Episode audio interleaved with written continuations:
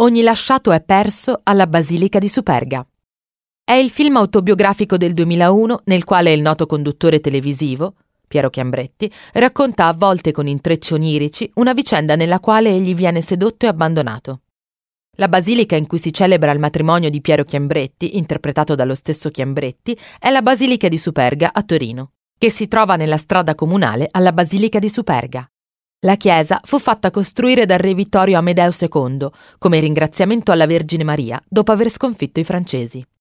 Per questo motivo è considerato un monumento celebrativo. Pare che il nome di Superga abbia lontane origini longobarde e che provenga da una donna di nome Saroperga, proprietaria dei boschi del sito. Altra supposizione è un nome di origine germanica, Serrapergia. Tuttavia fanno parte delle molte ipotesi che non sono state supportate da fonti storiche certe. Il progetto è dell'architetto messinese Abate Filippo Juvarra e risale al 1715.